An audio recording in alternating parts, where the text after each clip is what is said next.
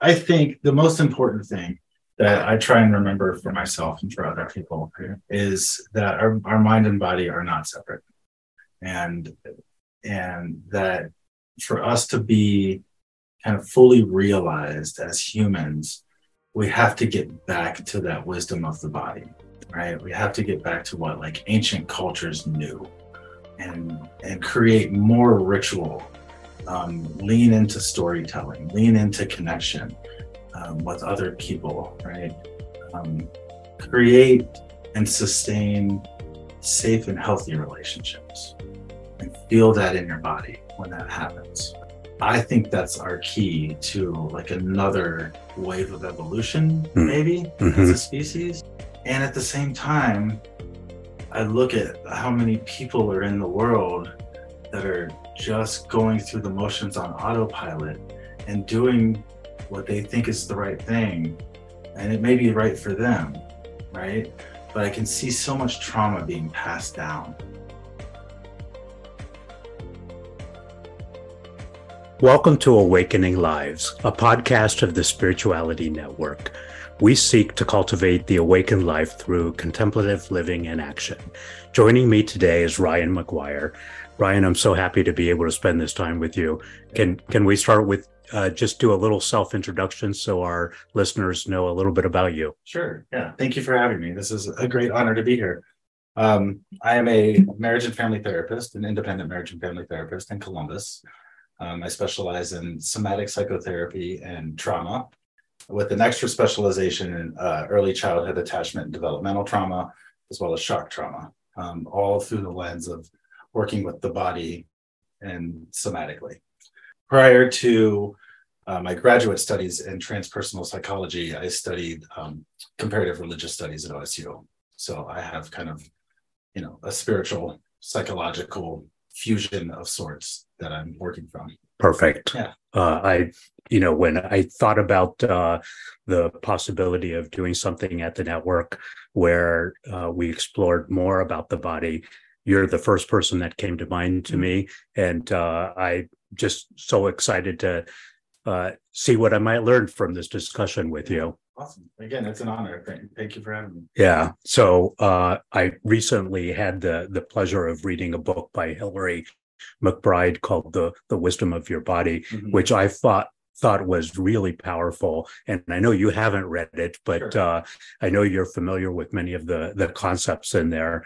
And so let's just have a conversation about this. I want to go back before we get into the conversation to set some context for this. Okay. That the Spirituality Network, our vision is awakening lives, transforming the world. And it is a vision that deeply resonates with me. And when I think about the notion of awakening, there's an awful lot that has to do with awakening the mind, awakening the heart. But I think there is an awakening to the body that also needs to happen so that we could be holistically present to ourselves. Great. And so I think that's why it's so important that we have a conversation about the body and to truly understand our relationship with our bodies. Right. Yeah, absolutely. That's I think that's very common because when we're talking about spiritual practices or we're talking about even therapy and psychology, it's usually a study of the mind or a practice of the mind. And that's how I went into it. And I remember in grad school, I had a really amazing teacher who's a therapist in San Francisco and a somatic body worker and trauma specialist. And she asked me what kind of work I wanted to do. And I said I wanted to work in substance abuse, but I didn't want to work with trauma. Okay? That's what she did. She got that. She laughed at me, and I knew right there was something in it. And she's a somatic psychotherapist, so I knew there's a connection to trauma in the body. And I quickly realized that we can't work on the things that I want to work on with people without addressing the body, because our body holds our experience and tells us what the world is all about, but we tend not to listen to it. Well, you just used the phrase "our bodies," and one of the points that Hillary made in her book was the notion of having a body versus being a body. Right. And I think it's common, at least it resonated with me, the idea that I have this body, not I am a body. Yeah, exactly. Yeah. I mean, we come into the world with it. It's absolutely who we are. Yes. It's our vehicle. Yeah. Right. And without it, what do we have? Yeah. And I think that by the same token, we kind of separate the soul from the body too. Mm-hmm. And I think the power comes when we think about these as one, right, and integrated and connected. Right. Exactly. My website is Mind Body Integration. But yeah, that's exactly what it's all about. It's bringing the mind and the body into a place where they can understand each other. Yes. Because we've been so disconnected from the two, even though it's one unit. Yeah. Right? Yeah. So another thing that was in the book was this notion of being disembodied. Mm-hmm. And as I thought about it, like so many things, there's a journey to becoming embodied. Sure. And I'm curious, from your perspective, what does it take? What are the defining characteristics, mm-hmm, for someone who is on a journey to move from being disembodied to being embodied? Well, I guess maybe the first place I would want to start with this is how to become disembodied, right? That term, I mean, we're born with a body. This is who we are, but then we become disembodied at some point. And why does that happen? And I think generally it's because something traumatic, scary, something we can't integrate happens to us. And our body experiences it first before it sends signals to our brain to tell us what's going on. Mm-hmm. But if it's too much too fast, or we can't process it, there's no safety around it, then we dissociate or we disconnect, we become disembodied because our body is holding too many painful memories for us to be with. Mm-hmm. And so we learn to kind of push it away and not listen to the body anymore. Yeah, that makes sense. Right? Because again, our body holds all of our experiences and is kind of like our guide to tell us what's going on in the world and in our lives. Mm-hmm. But if that is too painful, we don't want to feel it. Yeah. Right. And yeah. So that could happen before we're born. Yes. That can happen right after we're born, or during birth, or as a child. Right? Or probably many times, yeah, exactly, over the course of our lives. Exactly. Right. And so I think culturally, we are a very disembodied culture in the context of what we're talking about. Mm-hmm. We do a lot with the body. Yes. We use it in a lot of ways, but I think that we're generally disembodied when it comes to like healing or being on a spiritual path. Mm-hmm. So I think that the best way to get into it is to start learning the language of sensation that happens in our body, little by little, right? The work that I do with people, in my private practice, I really focus on titration, and that is kind of like an old science term where, like, you're mixing two chemicals and you just drop one little drop of one into another and wait and see what the reaction is, right? Because you don't want to put it all in there because it might explode. Sure. So the journey to being more embodied for me is a slower process, especially with people that are holding on to lots of unresolved trauma, mm-hmm, right? And so the gateway to that is to learning the language of sensation. Every emotion and experience that we have has a sensation in the body that corresponds to it, mm-hmm, right? So if you're angry, your body's going to know that first before your brain does. Yeah. If you're sad, your body's going to know it first. If you're happy, right? So I would say where I usually start is getting people to start to try and feel and identify sensations in their body that feel pleasant or neutral. And I don't want to say good or bad, mm-hmm, because that puts a negative, positive spin. So does kind of pleasant, neutral, unpleasant.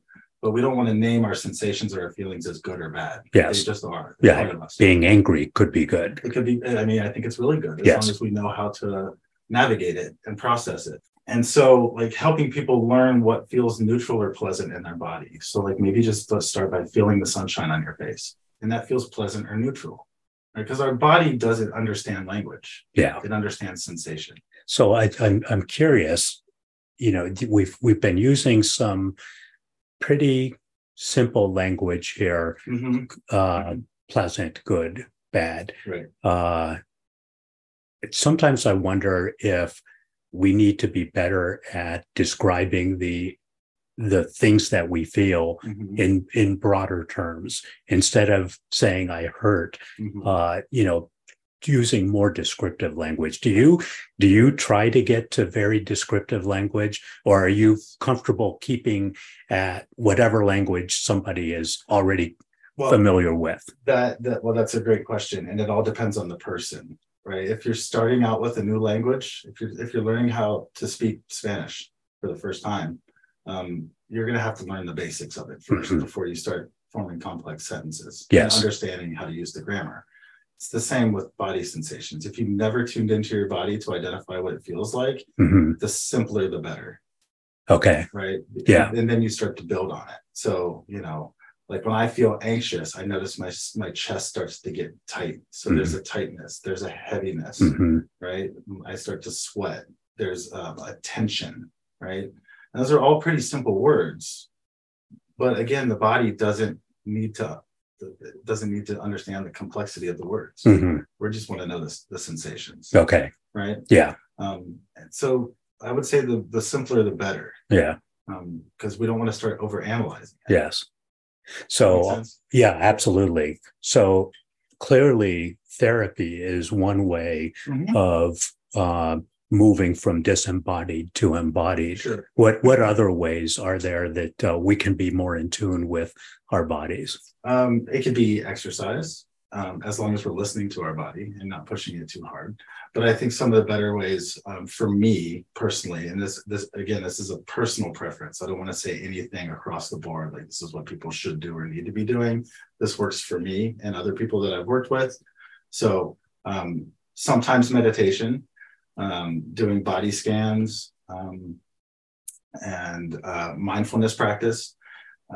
Dance is very important, right? So I love to dance. I love to move my body. Yeah. Moving it with a rhythm of something, mm-hmm. It's very healing. Yes. Right. And you get into a flow state when you dance that, the ego kind of goes away. Those parts of your brain that are overanalyzing and overthinking, they kind of take a back seat. And you get to move your body freely. Maybe. So I wish that were always the case. Right. So that's why I said it works for me, but not everybody. Yeah, exactly. Because, sometimes when I'm dancing, I'm outside my body, uh-huh. observing how I'm dancing uh-huh. and being very critical of how I'm moving. Yeah. And so I have to get back into my body mm-hmm. and just experience the music and move and not worry about what other people might be thinking about the way I'm moving. For sure. And I'm like that too, 100%. And I've come a long way in that, the dance like nobody's watching. Yes. Well, people have been watching for most of my life, right? Yes. And now I'm getting to the point where I can dance like nobody's watching. But I had to be curious about why was it hard for me to be so embodied in a public space? Yeah. What happened in my life that mm-hmm. caused that kind of self-doubt, yes, to come through. But I think, dancing is as old as we are. As humans. So I think getting back to a place where you can dance, like you've healed something. Yoga is wonderful. Yoga is a great way to become more embodied. More mundane, simple things like taking a shower, mm-hmm. Like aiming the shower head at different parts of your body and notice, what does it feel like on the back of my neck? What does it feel like on my chest, right? That's a way that I try and get a lot of my clients to start learning those sensations, because most people take a shower on the regular. Yes. And it seems like a safe place to explore bodily sensation, right?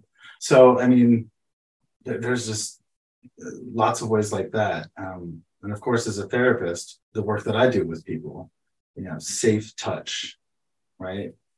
Learning what it's like to feel safe and physical connection with somebody. Mm-hmm. It's like holding hands with a partner or a child or a trusted friend or a loved one, holding each other's hand and noticing, what are the sensations in my hand right now? And as I notice the warmth of your hand on my hand, my arm starts to tingle or my heart starts to speed up, right? There's other things happening in your body when you're holding hands with somebody. Mm-hmm. And so you can find out a lot about your sensations by doing something simple like that, right? It seems like that it has to be a journey of learning to trust other people and yourself as you go through this exploration. 100%. And that's at the core of the work that I do in my own spiritual practice. It's kind of like my goal for me, and I guess I don't want to have a goal for my clients, but the space that I hold for people is to try and get people to feel safe in their body, mm-hmm. in whatever sensations that they're experiencing, and then be able to feel safe in connection with somebody else. So when we feel safe in ourselves, when we feel safe in relationship, we feel safe in the world. Yeah. And then I believe that's where we reach that kind of optimal human experience. Yeah. Yeah. That is not unlike the kind of environment I want to create when I'm mm-hmm. in spiritual direction with someone. Right. I want to create that safety. And, you know, as you were talking about becoming disembodied, I have a personal belief. I don't know if this is true or not, mm-hmm. but it means something to me that there is a God spirit within all of us. Yes. And that over time, as we grow, we have learned how to mask access to that God spirit. Right. And I believe that maybe the second half of our lives, and not necessarily in terms of years, right. but the journey becomes learning how to strip away that mask mm-hmm. so that we could access that God spirit sure. within us. And I think it's kind of the same thing, absolutely. Learning to reconnect with our bodies mm-hmm. because we've learned how to disconnect from them. Absolutely. Yeah. I think when we find that connection, there's a sense of wholeness that comes with it. Yes. Right.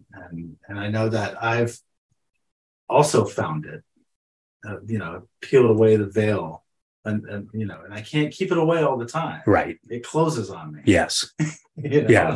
Where did that go? Well, it has become the way that we operate. Uh-huh. You know, it is our norm. It is our standard operating procedure. Yep. And it takes effort to learn a new way to live. Mm-hmm. Absolutely. And as we're on our healing path, if you want to call it that, or our spiritual journey, or the path becoming more embodied, we're going to get these things called glimmers, which you probably heard of, like triggers, mm-hmm. right? Yeah. That was a stressful reminder of something painful. Well, there's also glimmers that we experience on a spiritual path or a healing journey, and in the work that I do. And it's those glimmers that wholeness is available. I like that. Yeah. We don't talk about that a lot. You know, we talk about triggers. And, yeah. You know, I'm being triggered right now. And that's important because we want to understand, you know, what kind of reminders people are carrying around. But how often do we talk about glimmers? Yeah, I think that's beautiful. You know, in a Christian context, we talk about original sin, mm-hmm. which I've tried to get away from and right. focus more on original blessing. Yeah. You know, what is it that we were created to be, exactly. and reconnect with that mm-hmm. rather than the thing that has separated us from our original intent. Yeah, that's pretty much the same thing. Yeah. It's different words. Yeah, exactly. Yeah. So, you know, when you're talking about safety and creating a trusting environment, mm-hmm. I spent most of my life in a corporate environment, yeah. and intuition and listening to our bodies mm-hmm. was not valued in a corporate setting. Right. It is not productive. It is not rational. Uh-huh. It is not something that you clearly identify. Do you find that? Is that a common thing, or is that something that I just experienced in a corporate setting? No, in our culture, I think it's very common, you know, because I think our intuition steers us in a different direction than a capitalist corporate society, right? So I think that a lot of times we have to go against our intuition to survive, you know, to hold down a career or a family. And so I think we're taught to ignore our intuition. Even when we're kids and we're crying or we're upset and we're told that we shouldn't be crying or there's nothing to be mad about, our intuition is getting kind of chiseled away in those little moments, right? Yeah. Because we're just emoting as a human, and then we're being told that way of doing it isn't okay, right? And then so we start to doubt our own intuition. Am I really sad? I feel sad, but all these people are telling me that there's nothing to be sad about. So, and then we start to get confused, right? So I may be totally wrong about this because I'm just learning about the vagus nerve. Mm-hmm. But it seems to me that the vagus nerve is the freeway that connects our intuition to our brain and causes our body to react in a certain way. So we're wired to have these feelings, and it seems like discounting them is, using your words from earlier, it is not tapping into our whole selves. Right.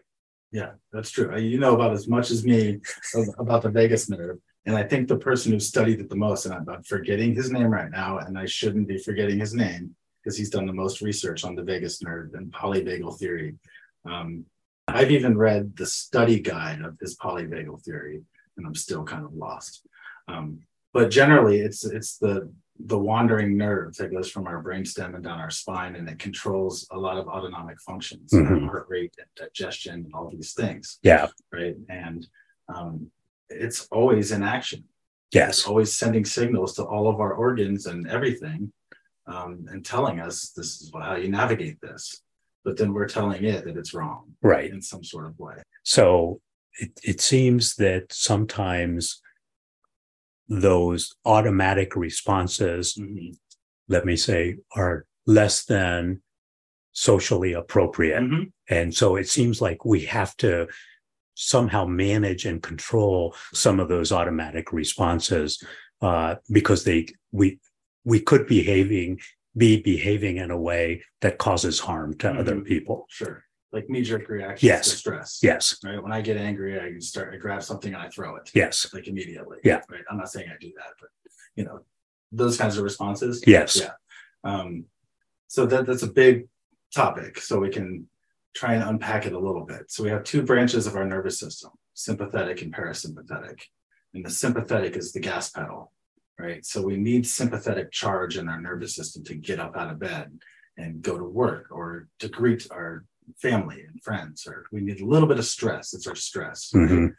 But oftentimes we hit the gas and don't let off the gas. And then we have the parasympathetic, and that's the rest and digest branch of the nervous system. That's the brake pedal.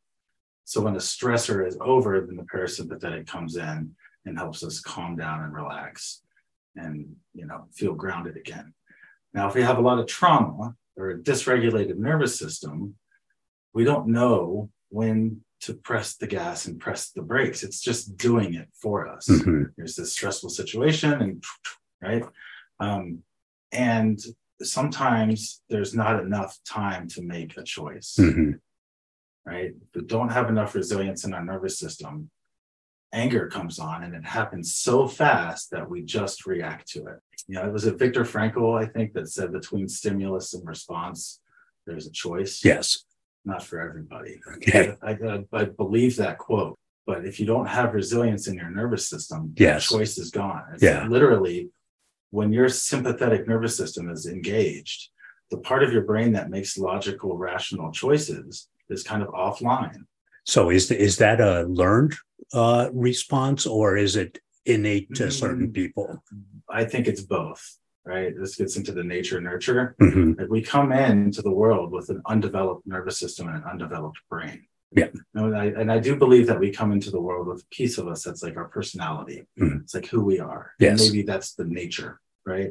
But then our brain and our nervous system is developed by our interaction with the world. Right. So again, that could start in the womb. Yes. So if your mother is really stressed and you're in the womb, all those stress hormones are going to you, and your nervous system is developing under high levels of stress already. If you have a stressful birth, right? Yeah. If you have a stressful childhood, right, your nervous system's going to develop in that context, right? And so it develops from 0 to 7 the fastest. Once it's there, the beauty is that we can change it. But once it's there, it's pretty hardwired in. Yes. And then we go off into the world with however our nervous system is responding. So it seems that especially for people for whom that gap between stimulus and response is not well defined, they need to have mechanisms for recovery and for restoring relationships. I imagine that's true for everybody, but particularly so for people with that challenge. Yeah, for sure. And the path to becoming more embodied helps us do that. So if my old pattern is like, when you upset me and I get angry and my first reaction is to turn and throw something, you know, it's not as helpful for me to just go, okay, when I'm mad, don't throw anything. I can't just think about that. I have to feel my way through that. Mm-hmm. So I feel the anger start to come on, and it's, oh, my fists are starting to clench. You know, I'm starting to get that thing in my throat that, you know, and then that tells me that I need to do some of my somatic work. I need to take some breaths. I need to do some grounding work and feel my feet on the earth. Look for something in my body that feels neutral or pleasant and focus my attention there. You know, like my fists are all balled up, but is there a part of me that feels nice and loose? And then I shift my attention to that. Hmm.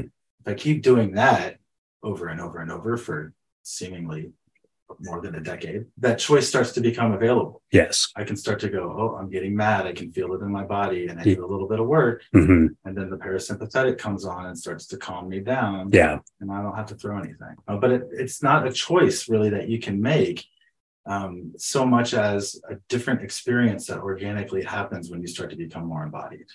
So you talked about nature.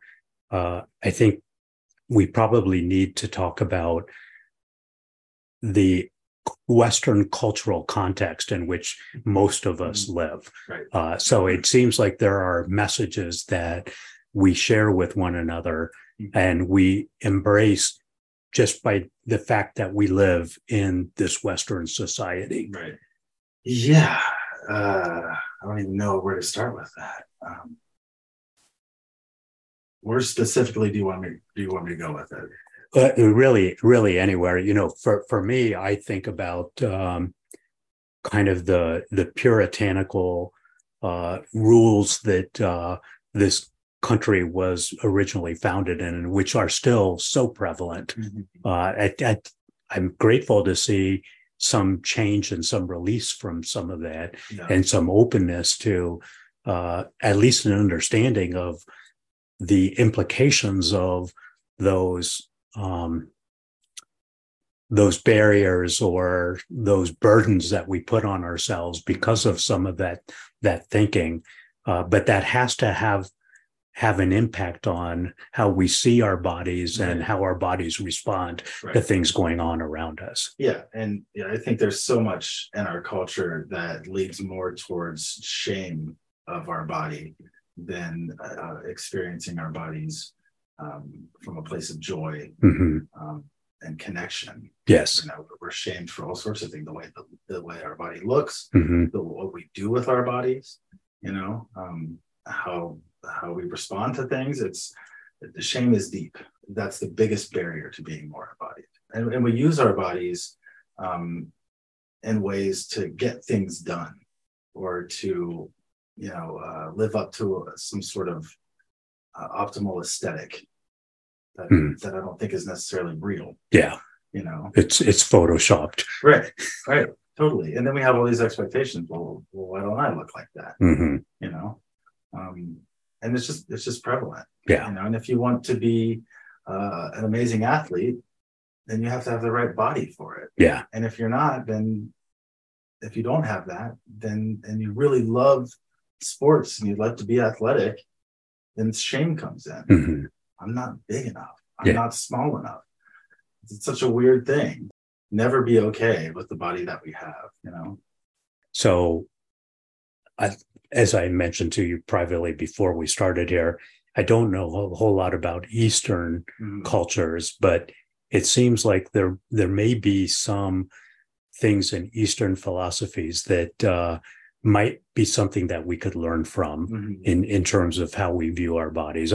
As you said, there are probably things that lead to shame in Eastern philosophies as well. But it seems like this is one of those opportunities where we could learn from stepping outside of our culture. Yeah. And I think it's because of Eastern practices that we've learned and adopted in our culture that we came to this place where somatic work is now a thing. Mm. You know, it all started from people practicing ideas from Buddhism, you know, and the yogic traditions and bringing those practices here. I think those were the first like embodying spiritual practices that were here outside of the puritanical context, mm-hmm. right? And that's what I'm mostly familiar with is, you know, practices of meditation, movement, and yoga, all coming from somewhere on the Eastern end of things. Yes. You know, whether it's, you know, India or Tibet, or, you know, China, Japan, all those places. That's where a lot of these practices that we're now kind of using are rooted in. Yeah. The book that you read, Grace Unfolding. Yes. That's a very Taoist perspective. And, you know, that's just about, like, you know, getting out of our own way and letting the Tao do what it does without trying to change it, you know? So it's all, and that was like early Hakomi therapy, which I... So say more about that. What does that mean? Hakomi is a style, is like one of the first styles of somatic psychotherapy that was developed here in the United States. And it was very Taoist and Buddhist in its nature. It focuses on mind-body holism, this process of organicity, which is basically like getting out of the way and letting things organically unfold, so mm-hmm. not trying to force anything. Mm-hmm. You know, it's a very client-centered approach. And it's one of the very first body psychologies that was started in the 70s, I believe, before there was any research on mindfulness and neuroplasticity and how the body heals. That they were just throwing rocks in the water, and and seeing what made the biggest splash. And they were really onto something. So has that kind of fallen out of favor, or has it evolved into? It's evolved. Like Hakomi evolved into things like somatic experiencing, which I'm trained in. I'm trained in Hakomi and somatic experiencing. And, you know, sensory motor therapy is another somatic one. Mm-hmm. There's a handful of them. And I think that they all started from that little place. And then people became more curious. And then they got science involved because, you know, in our culture, it's not, nothing's worth anything unless science can prove it. With some people. I don't believe that necessarily. I don't necessarily believe that you have to prove something. Yes. You know, Hakomi therapy and the therapy that I practice is very experiential. And if someone has an experience, who am I to say, well, science does not validate your experience? Right. That's not correct. But in order to make it a legitimate field of study and practice, they had to throw some scientific numbers. Sure. On it. So you were talking earlier about like within the context of athletics, you're too big, you're too small. Right. Body image is so... such a weight that so many people carry. For sure. But then body image isn't necessarily just about our appearance. Right. So in what ways should we think about body image beyond just how we look? How we feel, right? Like I struggled with chronic back pain for over a decade. It was really, really terrible. You know, I fell into a deep depression, a deep state of despair and hopelessness for a long time because I thought this was the rest of my life, right? But I was ashamed at the fact that I was, you know, 28, 29, 31 years old, and that I felt like an 80-year-old man, right? I was ashamed that I couldn't, at age 35 or 36, I couldn't get on the floor with my kid and roll around with them, you know, or lift them up without wincing in pain. And I blamed my body for it. You know what I mean? And I was just ashamed of the body that I had, right? And that's just, you know, insignificant me with chronic back pain. You know, there's so many people in the world whose bodies they just don't feel good in their body. Yes. For whatever reason. Right? Not the way it looks, but the way it feels, you know?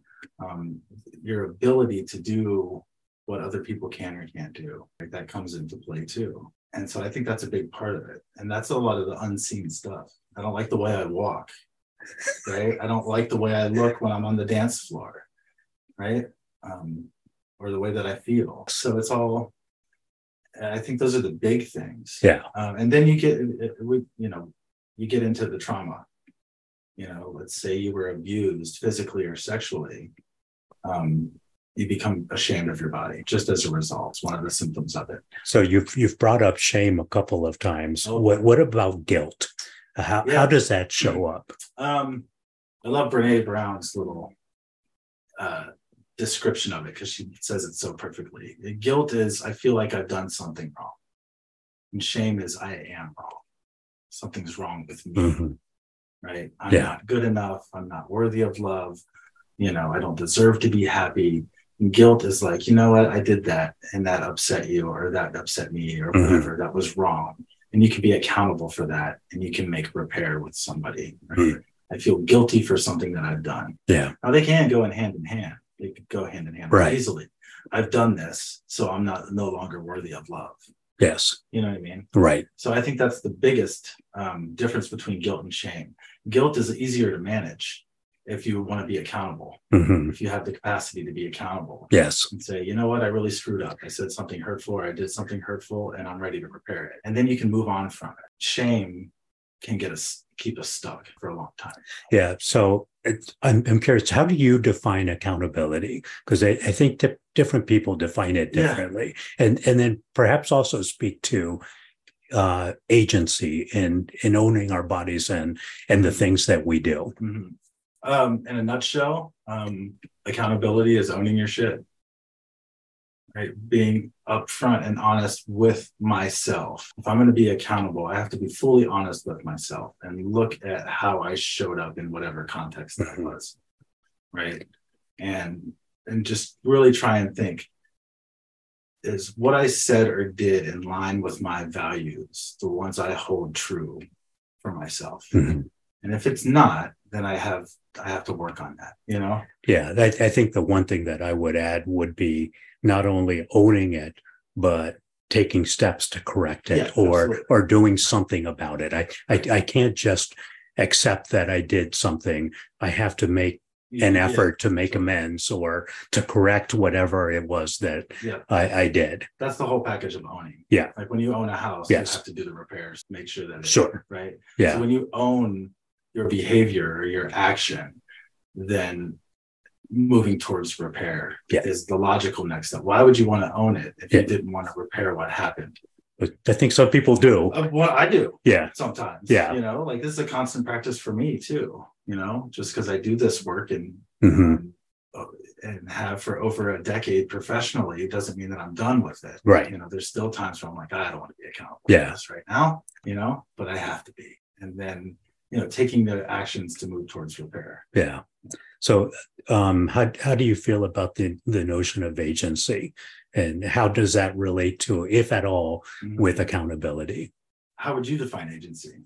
Flip it on you. Yeah. So when I think about agency, I think about that I have the right to my body and to let my body express its way however it needs to express itself. Okay. So being able to not be forced into something that was under somebody else's idea of what they thought should be for my body. Right. So in a sense, like setting healthy boundaries for yourself. Yes. Yeah. Right. What is okay for me to do and to put up with. Yeah. You know? Which may be different than what's okay for you. Yeah, absolutely. Yeah. Everybody's boundaries are different. You're right. I guess as far as agency for me is very much the same as what you explained. It's, you know, this is who I am, and this is what I want for myself. And this is how I'm going to show up in the world to try and move towards that. Yeah. Right. And again, I think for me, it's attached to my values. Mm-hmm. Yes. What do I value? I value connection. I value love. I value friendship, you know? And so I have the agency to show up in the world to move towards those things. Yes. And the agency to move away from them. Yeah. Right? Because our values do change over time. Right. Right.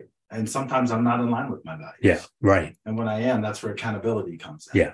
And says, hey. Absolutely. Yeah. So you've brought up trauma. Let's explore that a little bit, but also talk about stress and what's the difference between stress and trauma. Is stress just a lighter version of trauma, or just how do you view those two things? Trauma is stress run amok. Okay. Right. So my favorite definition of trauma is kind of three parts: too much, too fast, and we can't process and integrate it. So you're looking at maybe like being attacked or a car accident, yes, or something that happens suddenly that you just didn't see coming. Mm-hmm. And then you can't shake it off. Mm-hmm. Right? So too much, too fast, too little for too long. Mm-hmm. So not enough love, not mm-hmm. enough attention, mm-hmm. right? Not enough safe physical touch mm-hmm. for too long of a period of time. There's also trauma. And then too much for too long.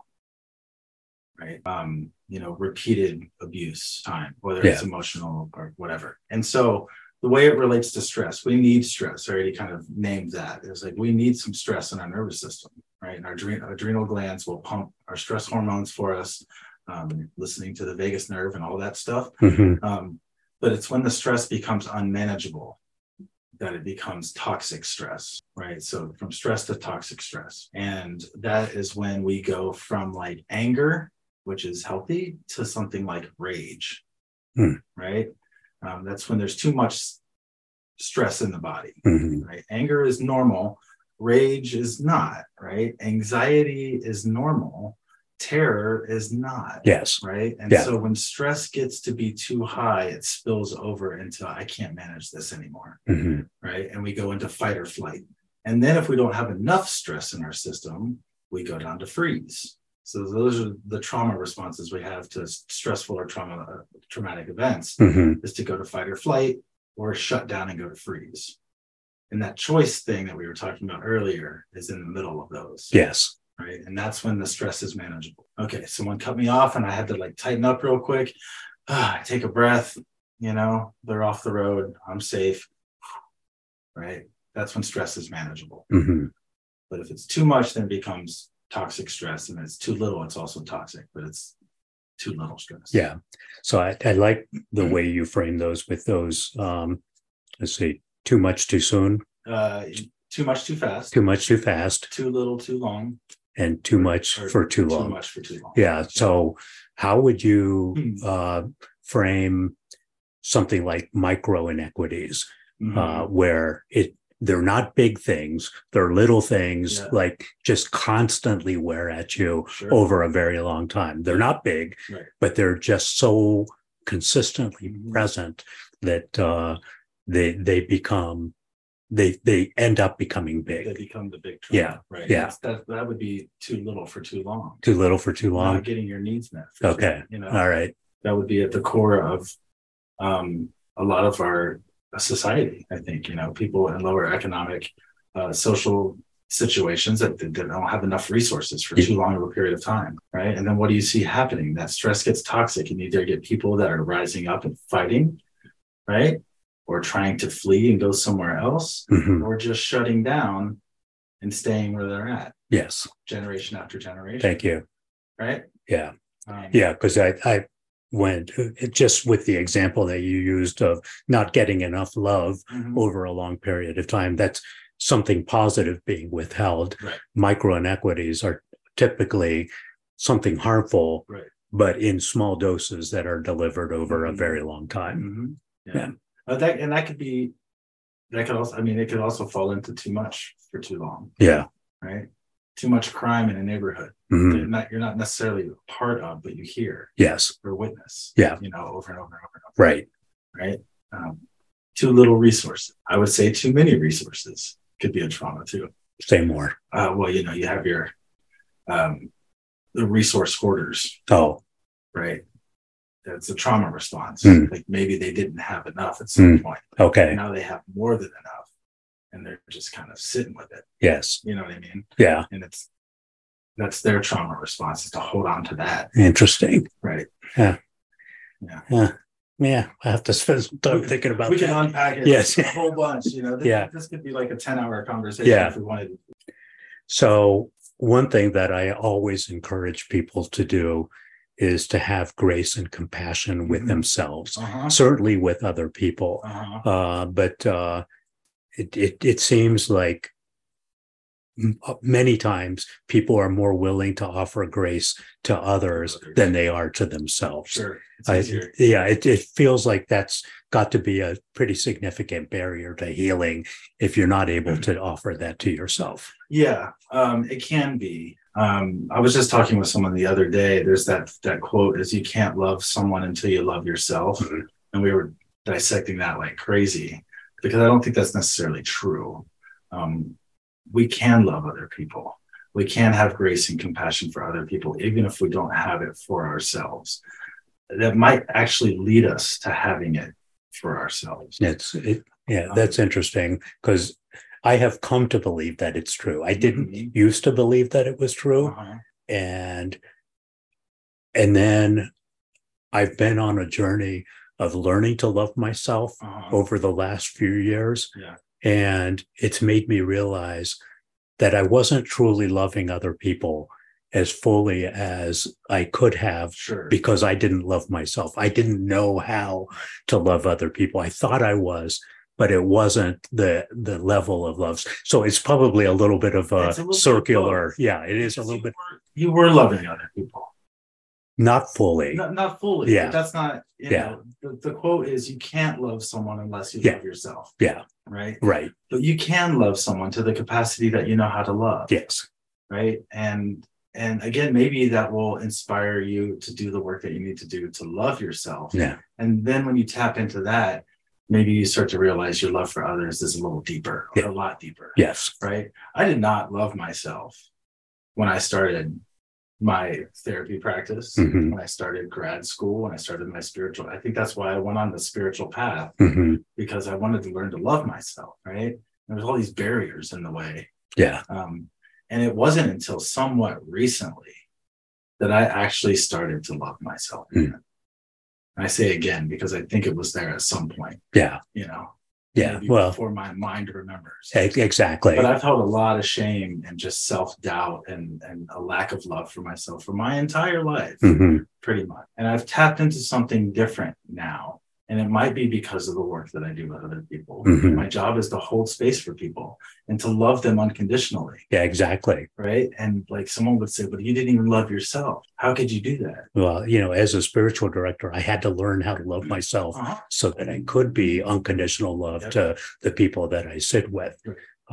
So and it's probably still a journey. There are things that I'm still learning to love about myself.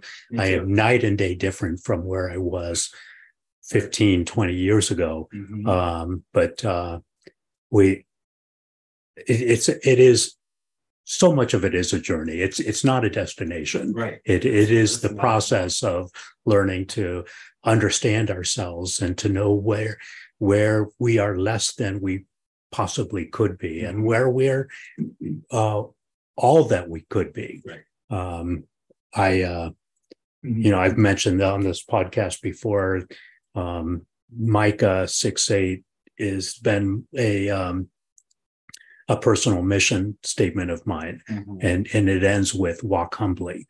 And I've come to believe that walking humbly really means knowing ourselves as our creator knows us, all the good things, all the bad things, just raw and pure and unadulterated. Right. Totally. Yeah. Yep. And I believe that too. And my journey to loving myself didn't really start until I became more embodied and started this work, and started to understand that the sensations and the emotions that I have are not bad. They are part of who I am. And if I can accept those and have love and compassion for those parts of myself, then the love for myself just changed automatically. It wasn't sticky notes on my bathroom mirror that said, you are lovable, you are handsome, you are this, you are that. That wasn't going to do it, because I could rip those right off and say, you are lying. You know, this is not true. It's when I became to be okay with my embodied experience. Yeah. And also holding the space for others to get there. Yes. And watching them learn to love themselves. That's when it started to change for me. And I would just notice it. Man, I don't know about you, but there are sometimes things that I learned from people that I sit with that are so helpful to me and my own journey. Yeah. 100%. Yeah. I mean, we learn from being in connection with each other. Yes.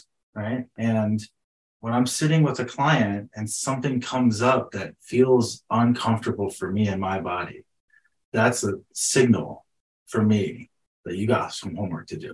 Yeah. You know, their experience brought up something in me that I need to look at and I need to address. Yeah. And it was through that process of continuing to go back to that place over and over again. What is this? What is this? You know, so I got there, you know, and it's going to happen again. Yeah. It might happen tomorrow, you know, when I get into the office. I learned so much about myself through working with my clients.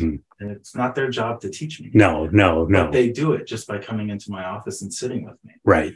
And, you know, they always say, thank you so much. This has been so helpful. And my response is, I can't do it without you. And again, that's the spiritual path. It's coming to a place where, like, okay, I'm in connection with somebody here.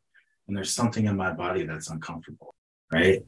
And if my spiritual kind of goal is to feel safe in myself and with somebody else, I'm not quite there yet. Yeah. You know? So you use two words in the same sentence, and spiritual and body. Yeah. And I think that there are some who would define spiritual as things disconnected from the body. I'm guessing you don't believe that. I think it's an embodied practice. Yeah. I think that our body is an antenna of sorts to tune into the spiritual realm. And, you know, just as we are not separate from our bodies, I don't think that we're separate from anything outside of our bodies either. Yeah, absolutely. You know, we are connected, even though our molecules are not interacting, we're still connected. Yeah. And they are interacting. Yeah. In some way. Yeah. In an energetic way. Yes. You know, if I come into the room and you're sitting there smiling and happy, like, I'm going to feel that. Yes. I'm not just going to, like, oh, he's happy, I need to be happy. Something in my body is going to feel that. We have an energetic, like, limbic resonance, they call it in the therapy world sometimes. You know, there's a resonant field of the people you're with. If you walk into the room and everybody's pissed off, you're going to feel that. And so, you know, we're connected that way. Yes. Yeah. And that's why, you know, in my work, you know, my office is simple but nice. There's some plants, there's some nice colors, it's comfy, it feels like a living room. So when people come in, I want them to get a sense of what the room feels like and what it feels like to sit with me, right? And now we can get to work, because we're not separate. No, we're not. Yeah, no. And we're not separate from anything out there. We're not separate from the clouds or the trees or anything that I'm looking at, even these houses. Our, you know, collective energy is mixed up in all of it. Yeah. Have you read Whole Brain Living? Siegel? Daniel Siegel? No, Jill Bolt Taylor. Not that one. There's so many whole brain things. Yeah, I know. Yeah. She's a psychoneurologist, I believe is her title. Okay. And she experienced a stroke and lost access to the left side of her brain and was on an 8-year recovery period to regain at least some, if not most, of the functioning in the left side of her brain. And she said that the right rear part of the brain is where we connect with the universe. And when she lost access to the left side of the brain, she thought she was in this nirvana because everything was connected and there was no me. It was all us. And it was just a powerful way to think about our brains are hardwired to find that connection with everybody else. And sometimes we dismiss that or diminish it and not allow it to have the credibility that it does, because we focus on the rational, logical thinking of our left brain. Absolutely. And that's what a lot of embodiment practices get you to do, is kind of quiet the left brain and access the right brain. That's what a flow state, like dance or celebration or yoga or exercise, running, hiking, art in the woods, music, all those things. those are all more right brain centered. Mm-hmm. And even the touch work that I do in my practice, I do this thing called TEB, which is transforming the experience brain. And it's all hands-on touch work with mm-hmm. people.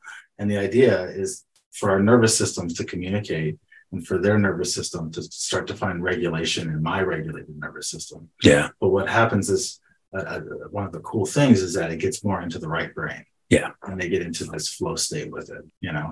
I really believe our hope as a human race is to focus on what our right brains have to teach us and to access that fully. Yep, absolutely. And of course, I believe that, you know, the work that I do is a pathway to get there. Yeah. You know, how egotistical does that sound? Yeah. I know the key. Yeah. You know, or I have the key. Yeah. Maybe I don't. Yeah. It's a key. Yeah. I have a key. Exactly. And, so maybe one last thought that I want to have, and then I'll give you a chance to express anything else that we've either unaddressed or perhaps needs reinforcement. Okay. I've come to appreciate the notion that everything is sacred, mm-hmm. and the body is sacred. Yes, there's probably some baggage that comes along with that because of perhaps some of those puritanical views. Right. But I think that we approach this work of understanding our bodies and becoming more embodied in a different way if we view our bodies as sacred. Mm. How would you respond to that? I would agree with you that our body is sacred and that there should be, I don't want to say has to be an understanding of that because I try and stay away from definitive. Like, yes, I think there should be an understanding that we are sacred beings and we can show up in accordance to that. But if you're working with people who don't believe in like the sacred, how does that translate to them? Mm. Right. Well, you know, it's an interesting question. Another book I just finished reading a couple weeks ago was about, let me see if I remember the title exactly.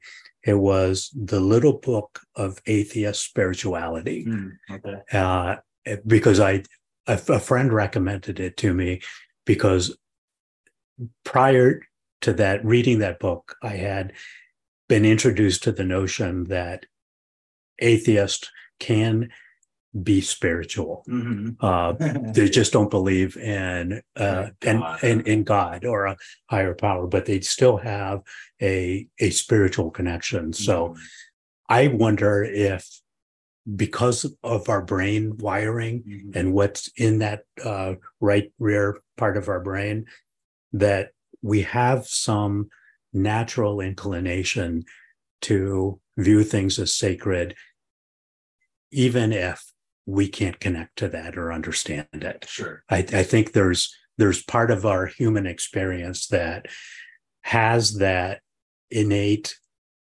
need or drive, and it's just a matter of uncovering it. Right. I think there's always a missing puzzle piece for yes. us as yeah. humans. Yes. And in some way, maybe we're always looking for that missing puzzle piece, mm-hmm. even if it doesn't appear that we're looking for that missing puzzle piece. Mm-hmm. Right. But I do agree with you. I think that's a drive that we all have, whether we name it sacred or not, it might be different. Right. But it's that seeking, trying to understand our relationship to the world. Yeah. To the universe. Yes. And it's, you know, I think if everybody's like real brutally honest, we don't really know.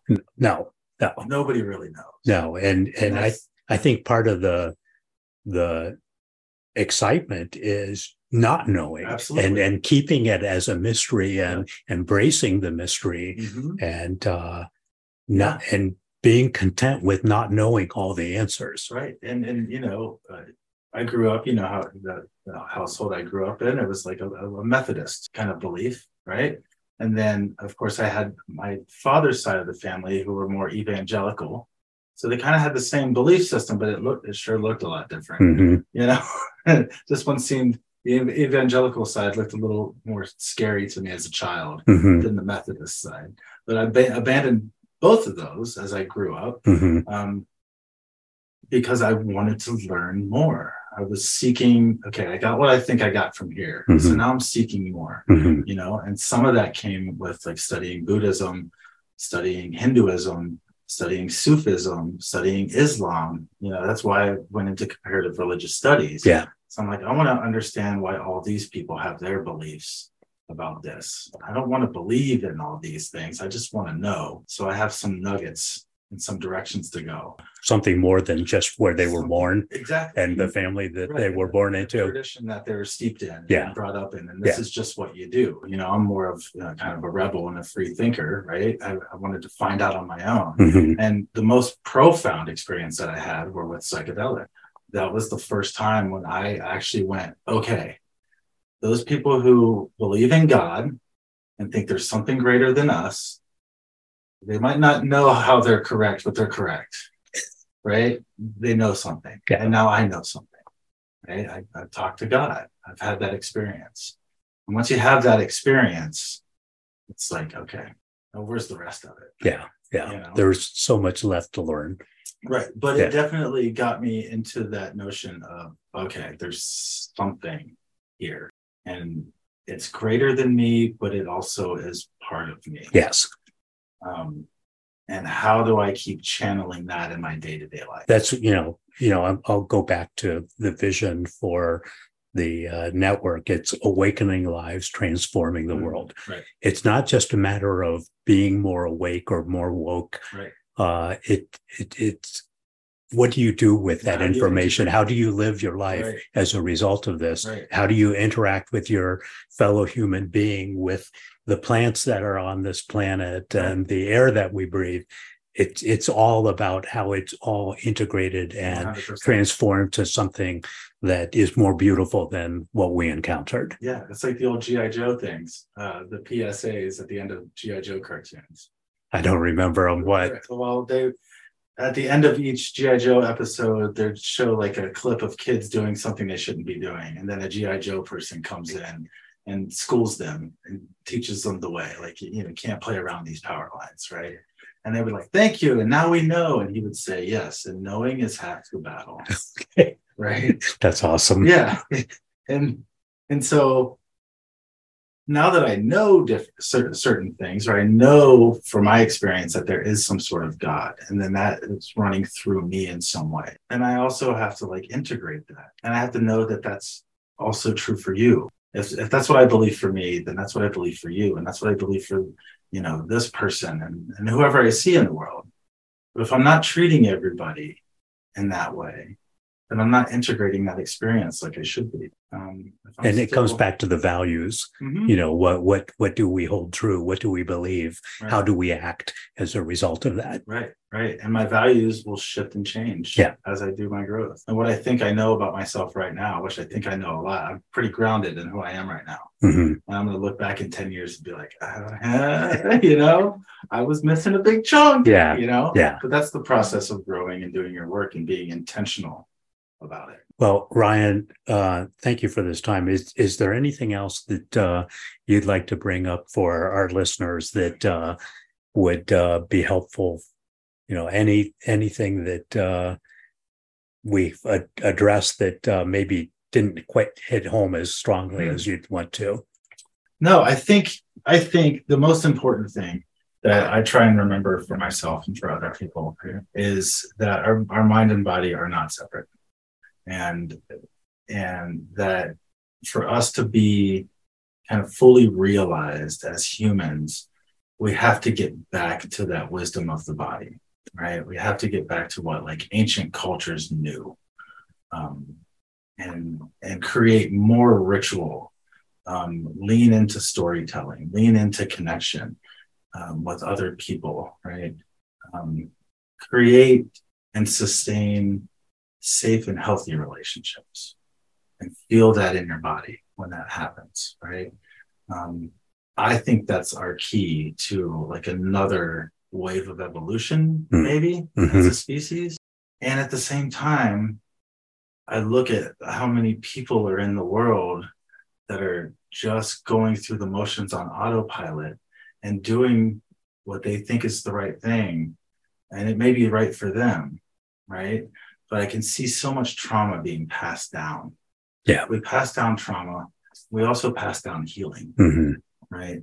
And I think every generation in some ways passes down some sort of healing, or at least less trauma than before. I hope so. I would hope so. Yeah. And I see that in the people that I work with. Like, usually people didn't have it as bad as their parents did. Mm-hmm. Yeah. Right? Their parents did something different that made their lives a little better. Sometimes, even in some of the most like brutal cases, mm-hmm. I see that.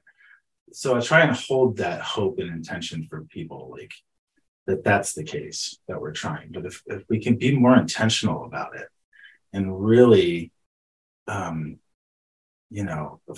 on creating safe and healthy relationships. Yeah. That's the key. That's the key. I totally agree. I know you've read some of Mate's work now. Yes. Yeah. Brilliant stuff. Yeah. Right. And if you look at like attachment research, right, one of the undisputed facts that we can say now is that secure attached relationships, meaning healthy, safe relationships, are the main predictor of our overall mental, physical, and spiritual, emotional health. Mm-hmm. Right? Yes. So if we have safe and secure relationships in our lives, we're going to live longer. We're going to be happier. We're going to be, we're going to feel good in our bodies. And we're going to experience joy more often. We're less likely to get sick if we're in a healthy relationship, right? And I think we've lost our way in our culture on what a healthy relationship looks like. But we can learn, and we can move if we have unhealthy attachment mm-hmm.